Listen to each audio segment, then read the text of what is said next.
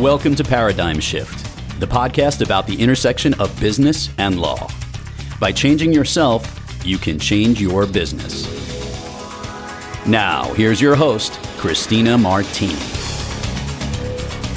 Welcome to Paradigm Shift. My name is Christina Martini, and I'm your host as we explore the intersection of business and law. Today, we are going to continue our conversation with an inspiring leader who is doing great work in the leadership and professional and personal development area.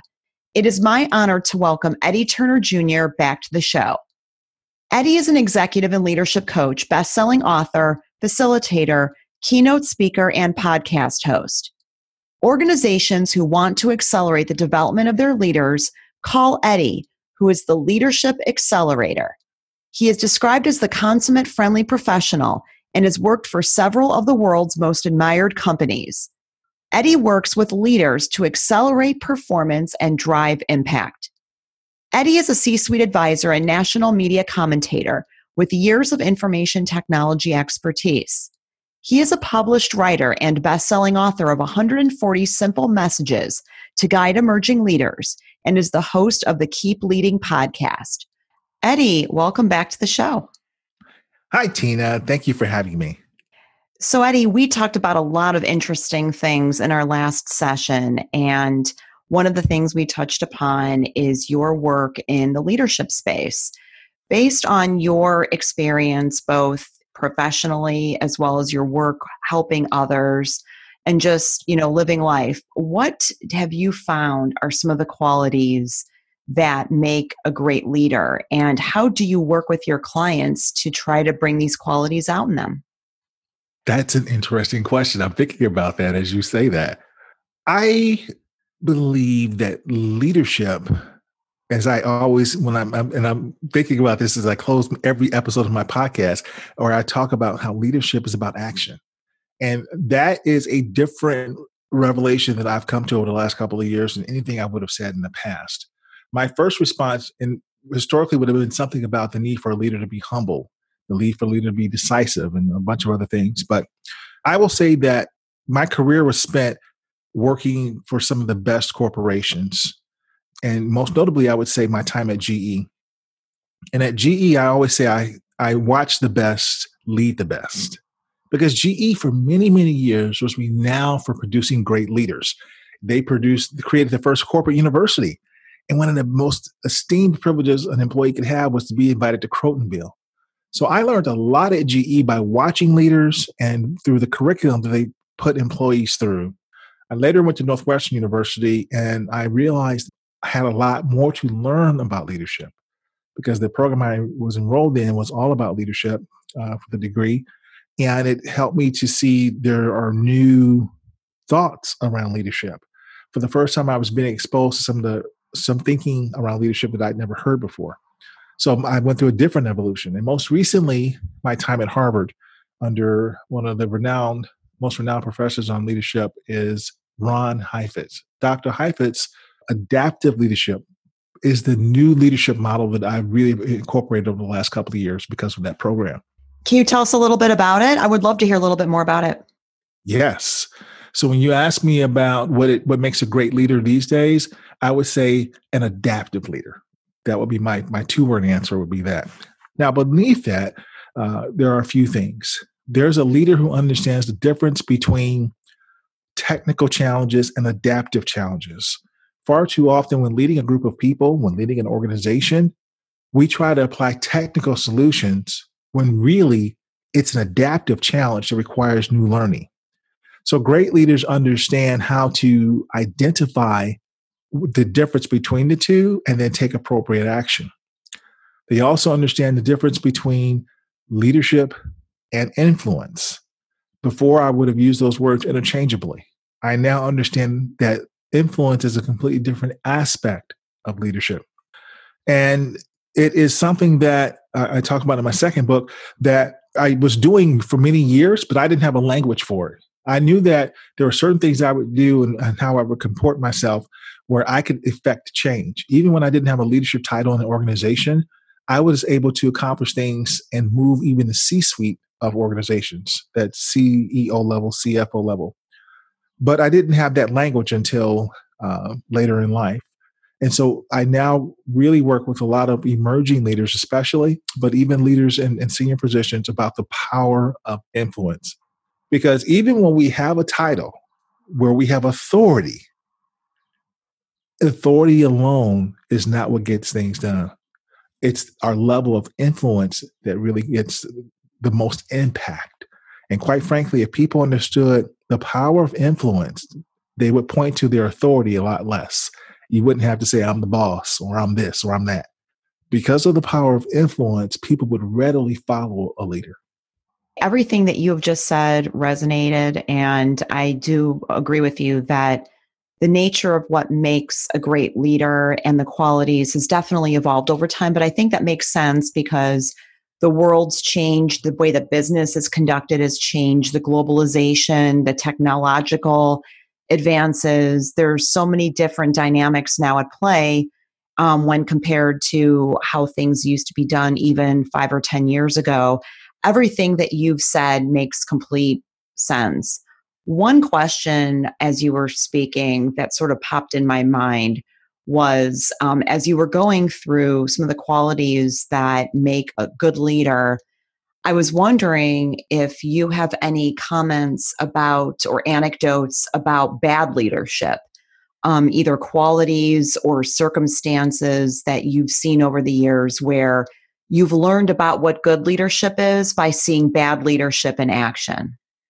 Yes. And as you asked that question, I'm thinking about uh, the episode of my podcast that just dropped the other day, where the the guest uh, said, uh, "Well, I was asking him about his book, and when he interviewed people, he realized that everybody is used to bad bosses because we are surrounded by them. We have all these leadership books out here, but you still have a bunch of bad bosses. And when he interviewed people, he said that everybody can recall that one good boss, but very few people can tell you that they've had two good bosses in a row. And when I thought, I said, hmm, you know, I don't know if I've had two good bosses in a row. Uh, so we have far more of a string of those uh, bad ones than we do good ones. And so that's the first thing that came to my mind when you asked that question. So when it comes to what have I seen in terms of bad bosses, we all have that individual or slew of individuals we can point to about their behavior that was poor behavior that we don't ever want to see in an organization. But for some reason, we have it and we have it in abundance. And so, as an executive coach or and a leadership coach, I get called in to work with individuals to try to take them to a new level of behavior, a new level of competence and consciousness to where that behavior is no longer the norm. But you know, the most surprising thing that happens sometimes when I'm called in, Tina? And what happens? the person that's called me in to help others is really the person that needs the biggest help. Aha, isn't that called projection? that and a few other things. and sometimes, you know, it's, it's after I'm into the engagement for a little while and I've gone through a couple of people in the organization on the team, and I realize, you know what? It's really the person who's paying me that really needs my senses more than anyone else. And that's unfortunate. But I say that to say that, yeah, we we have a, a lot of uh, individuals around us who are sharp technically. They are astute, they're intelligent, they're bright, they've come from the best institutions of higher learning that you can think of. But there's there's a component that's missing when it comes to interacting with other humans. And so some of that is just uh, it's cultural some of it is generational some of it it's a lot of different things. And so it's like your favorite flavor of ice cream right? What's good it just depends on other people. Uh, everybody has their own different definition. But i think universally there's some things that people pretty much agree on that make a individual a beloved person when it comes to leadership. And so i try to work with people to, to identify what are those universal truths if you will that everyone would say, hmm, yeah, that person, when you think about a good leader, I immediately latch on to these qualities. And you know, we we we work on that. And so from different institutions, different countries, um, some things change, but there are some things they are just the same no matter where you go. You know, very well put. And I'd say, as I was sitting here thinking and, and listening to what you were saying, that there are two things that come came to mind when you were speaking about some of the universal truths. And I do think, as you said, that from one organization to the next, how people define what a good leader is and what that paradigm looks like may change a bit. But there are two qualities that um, particularly recently I've heard are really important to people, and that is authenticity and transparency. Do you want to comment on that? I believe those two are important. I'm thinking about a client who I was with yesterday, and those were the two that she used. But yeah, so that's why I say, yeah, it just depends on different organizations. I think with authenticity, what people are looking for is this person who is not manufactured. It's not this person, and this is what sometimes I, I have to explain to clients when I show up and they say, Well, I want to be a good leader and I want to be like this person, right? And I, I say right away, my goal is not to help you walk like, talk like, think like, look like this other person. My job is to pull from within you great qualities that we collaborate on and come up to an agreement that you want to achieve and make you a great leader that somebody else looks at and says, I want to look like that person, look like her, look, because she's a great leader. So yeah, it, it, you know, when a person is authentic, they're not manufactured, they're not a replica of someone else. They are unapologetically themselves, and it's a beautiful thing. I was with another client again. Uh, this was two days ago, and she just berated herself about her appearance. She didn't feel like she could be a leader looking the way that she looked. And I said, What's wrong with the way you look? She said, Well, it's not, I don't look like this, I don't look like that. And she starts to break this down. And I said, Please don't ever say that again. Yes, some people look like that and they are a leader. But do you know there are other people that look just like you? You are beautiful the way you are. You are a leader the way you are. And it's about how we wear what we have and how we take ownership of it.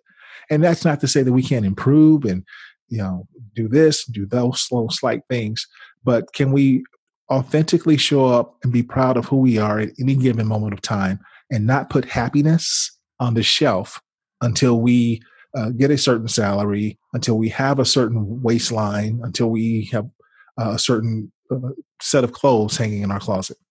It's about doing it now, right? So, Eddie, I would love, I know we spoke in our last episode a little bit about the book that you've published. It's called 140 Simple Messages to Guide Emerging Leaders. And you are also working on a book that I believe is scheduled to come out later this year called Facilitated Collaboration. Can you tell our listeners about your books? Yes. I spend a lot of time working with emerging leaders. And when I think about a lot of the things I say in speeches, in everyday conversation, and in uh, coaching engagements, I said, you know, there's a lot of things I quote from people who were important to me.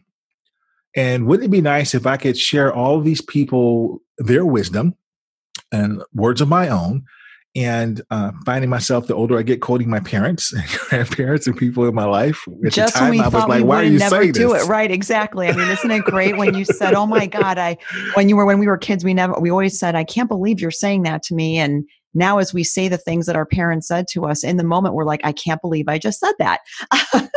yes, yes. And so I thought, wouldn't it be nice to put those all in one uh, volume for people to be able to read? So the idea was that uh, I'm, I'm, a heavy user of social media. And uh, one of the things I've observed is obviously people won't necessarily always read a full book, but most people will read a tweet. And so I made 140 messages that are the length of a tweet, the new 280 character limit, not the old 140.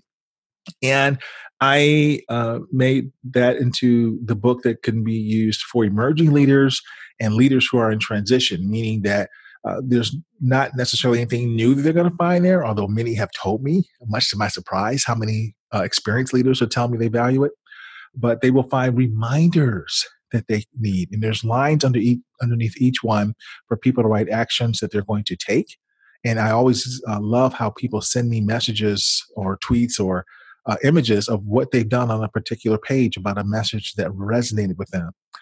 And the other reason why I wrote that book is because I used to write for Forbes, and I and, and a bunch of Q and A uh, columns where they would take a topic and ask their contributors to contribute their thoughts on that topic. And so that was a nice exercise in, in showing my diversity of, of thought on things that I could write about, but also it showed the effectiveness of 400 words or less, which is what uh, 400 characters or less, which is what that was capped to. And so those articles were read by 30 and 40,000 people. And so that made me believe that uh, there was a market for short messages. And so uh, the first book, that's why it, it, it exists and it's, it's done well. And I'm always pleased to see how different readers receive it. And tell us about the book that's underway. The book that's underway is the book I should have finished a long time ago. it's called Facilitated Collaboration How to Facilitate, Influence, and Lead and Change Everything. And the idea behind that is uh, going back to my work as a facilitator, I learned through the power of facilitation that you can change everything, literally, because it's a form of leadership. And it's a form of leadership, and I hadn't considered that until I was removed from from uh, my last uh, project. And through the power of influence, putting those skills together, getting things done, moving groups, and again, even people far senior to me in organizations. And so in that book, I explore the model that uh, that I've used to facilitate for major organizations. I talk about my success stories, and I have an assessment in there that I take from um, the chair of the International Institute for Facilitation. Let me say that again the International Institute for Facilitation, known as INIFAC, which I sit on. The chair is Eileen Dowse. So she created an assessment for facilitators. And so she's given, given me permission to reproduce that in my book. So people will be able to take an assessment to see how they measure up. And then after they have that number, take a set of steps or actions for how they can improve. Sounds very cool. So when is your when is your second book due out? it's probably going to come out the last day of the year because I am working on. I pushed this deadline out a couple times. It's late, late, late 20, uh, 2019. well, I'm looking forward to it, and um, I'm looking forward to reading your first book. So, quick question for you about you looking sort of in the mirror at yourself and being the self aware person that you are, you're a coach, you're a facilitator, you're a trusted advisor, and you are an inspiration to people. When you look at your personal habits and routines, what do you think are a few things that really contribute to you being as effective and successful as you are? I'm a lifelong learner number one, I absolutely love learning. I love reading. I love going to educational events and conferences. In fact, my best friend and I were talking. I like nice things, but I am not driven by nice things anymore. I used to get a new car every other year. I my car now is really old. Just don't certain things don't matter to me anymore. There's a lot of things I don't do that I used to do when I was younger. I won't bore you with the details, but I said to him, I now will take that money and I'll go to an educational conference in a heartbeat, or I'll enroll in a program in a university in a heartbeat. I do that all the time. I'll spend thousands of dollars on this because the education matters to me, experiences matter to me. And so uh, those two E's are how I fill my life now. And any opportunity that I have to, to learn something new, to submit existing learning, and take me deeper in the areas that I'm passionate about, that's where I spend all my time. And so for me, I, the three things I've built my business on, don't tell my clients, but they're things I would do free. love doing what I do. Very cool. So, what advice do you have for our listeners out there, um, either aspiring leaders or veteran leaders? Do you have a, any anything you'd like to say to them um, as they continue on their respective paths? leaders at all levels uh, i believe we all are emerging leaders or all should be emerging as a leader because even the tenure of our ceos can be very short right because our competition is always getting better times and, and and the economy things will change and our competition will get better. So we have to continue to get better. We have to continue to improve. So uh, emerging leaders and senior leaders alike should continue to grow their skills and develop themselves. Now one of the best ways of doing that is to get a mentor if possible. But of course as a coach i'm going to suggest getting a coach. Uh, every top athlete has a coach and i always look at uh, tiger woods and Michael Jordan, and you know, uh, so all of our great athletes, uh, they they've always had a coach. They've always had that person that even though they weren't as good as the person they're coaching, right? Uh, they have the ability to look at an area, help them pinpoint with laser focus on how to get that to uh, get that swing improved or how to uh, improve that jump shot. And so, every great corporate athlete should likewise invest in coaching if possible. So, if you had the ability to go back in time and tell your younger self three things that maybe you've learned over the years or just epiphanies that you've had, what would those things be? I would not have gone as long as I did without a degree. I would have gone to college right away. At one point in my life, I wanted to be like you. I want to be an attorney. And so it would have been uh, probably some area of law that I would have practiced. I always saw myself arguing in cases in a courtroom. So I would have gone to school a lot sooner and gotten my degree, and it would have uh, led to either a, a, JD or a PhD. The other thing is a lesson that I only time has taught me in in old age mm. uh, is empathy for others and to be slow about judging and it's um, to me that's probably been the biggest difference for me uh, because it changes how it changes my outlook. And um, looking at others differently and not holding them to my standard and or you know my level of perfectionism and, and such uh, would make me happier because i'm less disappointed. And so and it also just makes for great relationships. So uh, i think that would probably be the other thing those are really great lessons. So, what's next for you, Eddie? You've got a lot of great stuff going on. What do you see for yourself in the short to long term? Just continuing to take make the most of every day. I said that recently because I guess the other thing as we get older, we start to realize we're we're not invincible anymore. I actually uh, I had uh, something happen recently, and I just realized that you know, I kind of got knocked down a little bit, and I'm like, wow. Um, so I literally am really big now on making the most out of every single day and making the most out of relationships. Uh, people in my life who matter, uh, really taking the time to tell them they matter and tell them how they matter and why they matter. Uh, and so not making it cursory, not making it perfunctory. So when I tell my wife I love her, I tell her why I love her and what it is I love about her and why I can't live without her. And um, so, yeah, for me, it's day by day, still setting long term goals. As a coach, I obviously have to do that. Um, but my, my, my more immediate thing is appreciating every day, living in the moment, and then setting those longer term goals uh, for myself, my business, and my family. That's really awesome.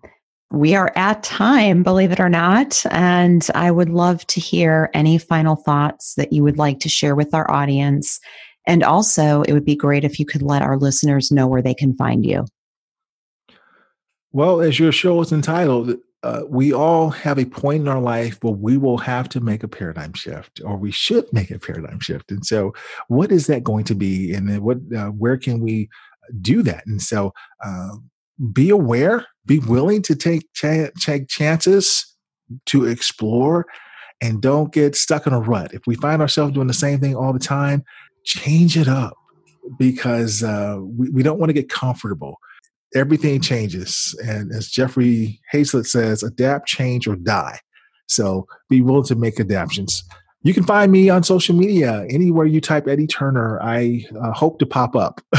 so my, my, website's Eddie Turner LLC, but type me anywhere, and I'd love to hear from you. I'd love to connect with you, and I welcome the opportunity. Eddie, thank you so much for joining us. It's been an amazing hour, and I really look forward to continue our conversation sometime soon. Thank you so much for having me. Thank you for joining us for this episode of Paradigm Shift. We hope that you've enjoyed the second part of our conversation with Eddie Turner and that you will join us for next week's new episode. I am your host, Christina Martini. Please look for our weekly episodes every Tuesday. Thanks for listening.